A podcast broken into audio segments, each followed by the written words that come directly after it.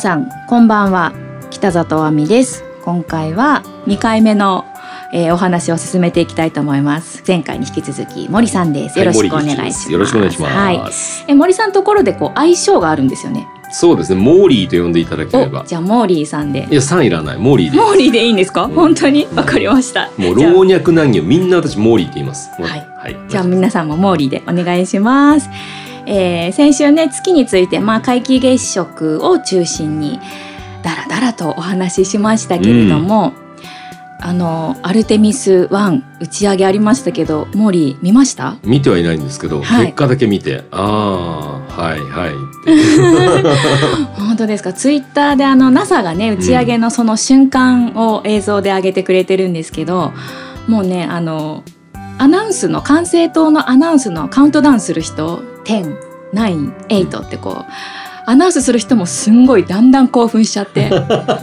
スタート!」みたいな「打ち上がったぜ!」みたいなそういう気持ちがねすごくわかるもう成功前提のシャウトですよね。うん、うんあれそうそもそもね8月の後半に打ち上げられる予定だったんですけどまあ液体窒素の漏れがあの発覚したので延期になって、まあ、そこからハリケーンが来るからとかねもう一回またあの漏れがあったからっていうことで何回か延期になってようやくだったんで、うん、多分そのね管制塔の人ももう本当にやっと打ち上がったよっていう感じだったんだと思うんですけど、ね、まあ日本もいろんなロケット打ち上げてますけど、はい、あそこまでの興奮は出せないんでしょうね。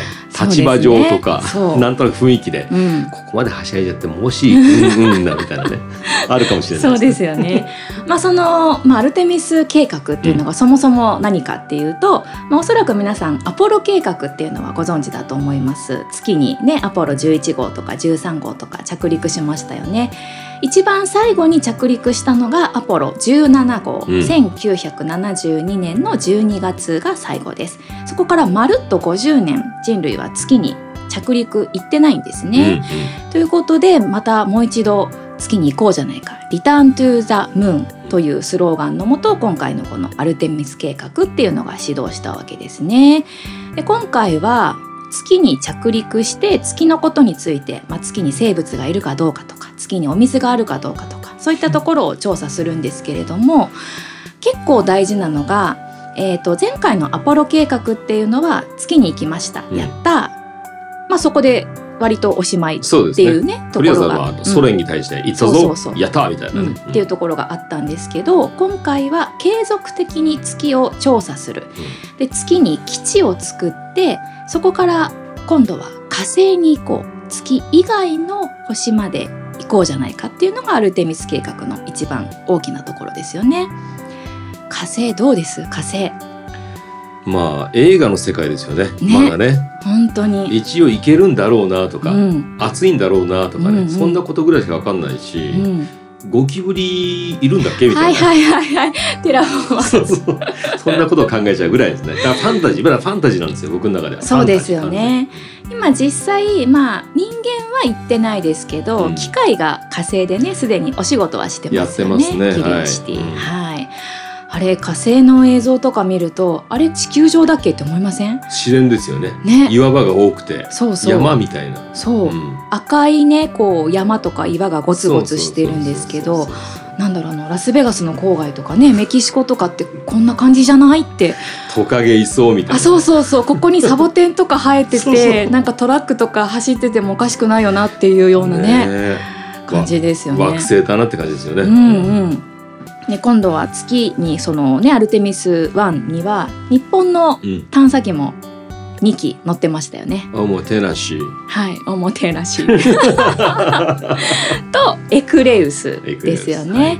おもてなしの一番のミッションは月に着陸どうやって着陸するかっていうところだったんですけど、あの月ってもちろん空気がないので、うん、ふんわり着陸するっていうのが結構難しいんですよね。これまではこう逆噴射してあのエンジンを逆噴射して着陸とかゆっくり落ちてくるみたいな、ね、そうそうそう、はいはい、してたんですけど、まあ、逆噴射をせずに、まあ、エネルギーがたくさん必要になっちゃうので、その分すごく宇宙船が大きくなってしまうので逆噴射をせずにふんわり着陸したいなっていうのをやりたかったんですよね。そもそもあのおもてなしってどれぐらいの重さなんですかね？ね重さまではちょっと私も調べてないんですけど。重力はね地球の6分の1っていうじゃないですか。うんうん100キロのものを落としても、まあ、ゆっくり落ちるんだろうなって想像できますけどね。うんうん、そうですよね、うん、うん。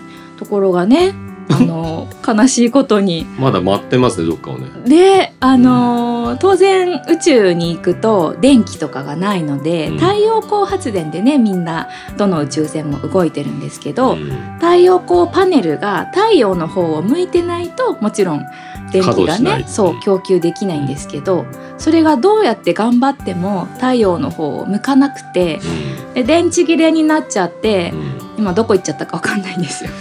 なんでなんだろうな、え。ー、AI 搭載なんじゃない？ね俺は月なんか嫌だと、あそういうこと、うん、太陽に行くぞと、うん、太陽に飛び込みたいんですかね。あそうかもしれない。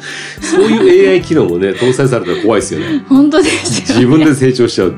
でも最新の技術だから、うん、何かしらこう自分で考えて自分で動くみたいな機能は搭載されていると思いますけどね。ねあの JAXA とかさ天文台も発表してない裏設定があるとかね、実は。そうかもしれない。怖いななんかの陰謀かなこれは。そうかもしれない。やだ。陰謀？あるかもしれない。変なこと言っちゃいました失礼しましたでまああの昨日までに今日一昨日か、うん、一昨日から昨日にかけて、まあ、その信号をおもてなしからやってくる信号をキャッチできなければもうちょっと無理かなっていうことで、うん、まあ、最終的にキャッチできなかったので今その月あの月に着陸するっていう任務は諦めになっちゃったんですよね、うん、残念でした。うんこの、えー、アルテミス1アルテミス1号ですけど今実は中には人間は乗ってないんですよね。ね。はい、はい、あの3人のマネキンさんとスヌーピーちゃんが乗ってます。うん、で、まあ、どういった圧力重力がかかるかとか放射線被曝がどのぐらいかとかねそういったことを数値化して、うん、まあ次良さそうだいけそうだってなったら2024年にまず最初に月を周回する宇宙船に人間が乗って、うん、まあ一応現在の計画では2025年に月に着陸するはず3年後なんてす。ぐですよ。ねえ3年なんてすぐですよ、うん、うん、でそこから、えー、火星に到着できるのが一応2030年代後半、うん、2030年代ってでもあと15年後とかそのぐらいですよ。うん。まあ10年ぐらいはね経ちますからね。うん。どんな感じになるのか。ねいけるんですかね。まああの月に関してはね中国なんかも独自に動いてるのがあるから、ね、やってますからね。余計なことで争わないでほしいですよね。ね。宇宙はみんなのもの。本当ですよ。今ね ISS でもね、うん、いろんな国の宇宙飛行士さんが一緒に仕事してますけど、うん。宇宙の覇権争いとかになったらもう「スター・ウォーズ」の世界ですよ。スター・ウォーズに銀河英雄伝説とかね、宇宙戦艦ヤマトとか、はい、いやそんなの嫌ですね。ねえ、うん、宇宙はずっとみんなのものであってほしいですよね。あのアポロ計画成功成功して収めて、うん、でアポロっていうチョコができたんですよ。チョコレートが。はいはいはい、はい、あります、ね、アルテミスが順調にいったら、はいはい、アルテミスっていう何かできるかなってチョコできちゃいます？おやつ系はやっぱいいですよねお菓子系。確かに、ね、記憶に残るしね。アルテミスはちょっと字面が長いですね。確かに。アポロは三文字いいからね。アポロチョコ。アルテミスアイスクリーム。長いわアルテミス。だったら何がいいかな？おせんべいとかがいいんじゃない？ですか？丸いから。丸いから。日本的にはいいけど、うん、どうかな？受けないと思う。あじゃあクッキーにします？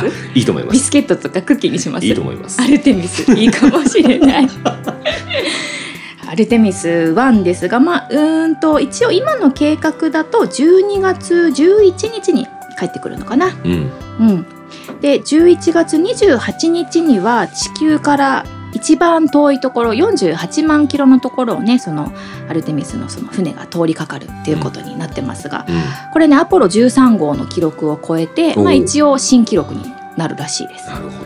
まあ、うん、昔の記録ですからそんなもの軽く超えてもらわないと、うん、そうですよね、うん、昔よりもダメでしたってなったらあれなんか技術最新技術って何っていう話になっちゃいますよね。本当ですよね、でも今回そのアメリカだけじゃなくてい。ろんな国が参加してるわけですから、はいはい、よりこういいものができていくだろうという期待を持ちたいですね、そうですね。今のところあの毎日あの月の写真とかも送ってきてくれて順調に進んでいるようです、すごい嬉しそうなんかそうだって楽しいじゃないですか。我が子の成長を見るからそうそう。あ月の裏側ってこうなってるんだとか、ね、今月のちょうどこう影の部分と光の部分の半分この部分とか見ると楽しいじゃないですか。月から見た向こう側に地球があるとか。なんか見られなかったものが手元で見られるって贅沢すぎません、はい、そうですね。今ね今までの写真ってもう結構昔のねそれこそ50年前とかの写真なんで、うん、最新のものが見られるってやっぱねいいですよね。そうですね。はい。ということで2回目も楽しくおしゃべりしてきましたが今日はこの辺でおしまいにしたいと思います、はい、どうでしょう？次回何か月の伝説とかそういうお話とかしてみます？やっぱり月にちょっとこだわってトークしたいですね、うん。うん、はい、はい、ということで今回もお聞きくださってありがとうございました。ありがとうございました